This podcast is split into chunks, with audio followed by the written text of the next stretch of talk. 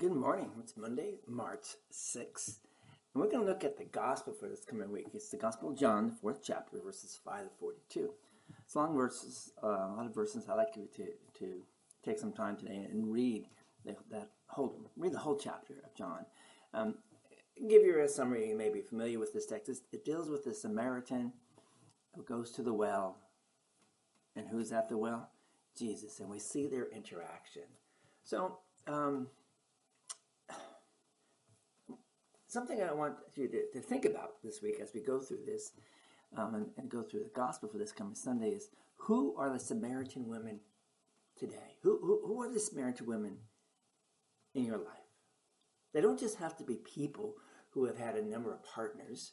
Think about who are the people who believe are not acceptable.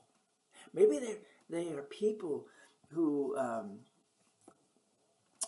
who you are not comfortable relating to. Perhaps they are people with a different set of values. And maybe they are people who do not seem to live as you believe they should. Or perhaps they don't carry on their business as you think they should. Often such people are shunned. We often avoid such people, partly because of how they live their life, the habits they have developed over time, and partly because of the exaggerated stories that are sometimes told about them.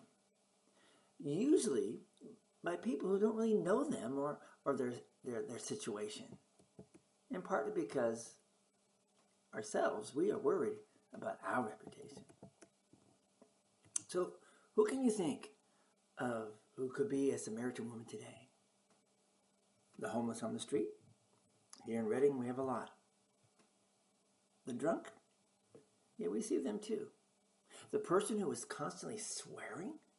The business person you suspect is making money immorally, if not illegally? The person who you think is a bit strange? Who are the Samaritan women in your life today?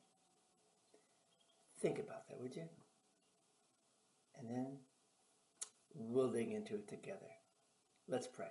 Gracious Heavenly Father, we, we thank you for your grace. We um, and pray that you give us the ability, like Jesus, who listened with compassion to the woman at the well, called her out for what she was doing, but still shared grace with her.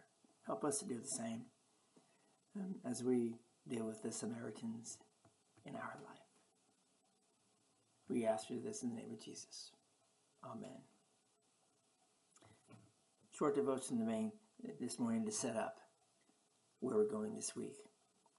Take some time to read John chapter 4 and, and reliving, if you will, the interchange between Jesus and this woman as he tells her about her life, as she questions him, and as he answers her. We can learn a lot from this dialogue. Hey, have a marvelous day. Go in peace, serve the Lord, and ponder. Read the text and then ponder. Who are those Samaritans in your life? God's blessing. We'll see you all tomorrow.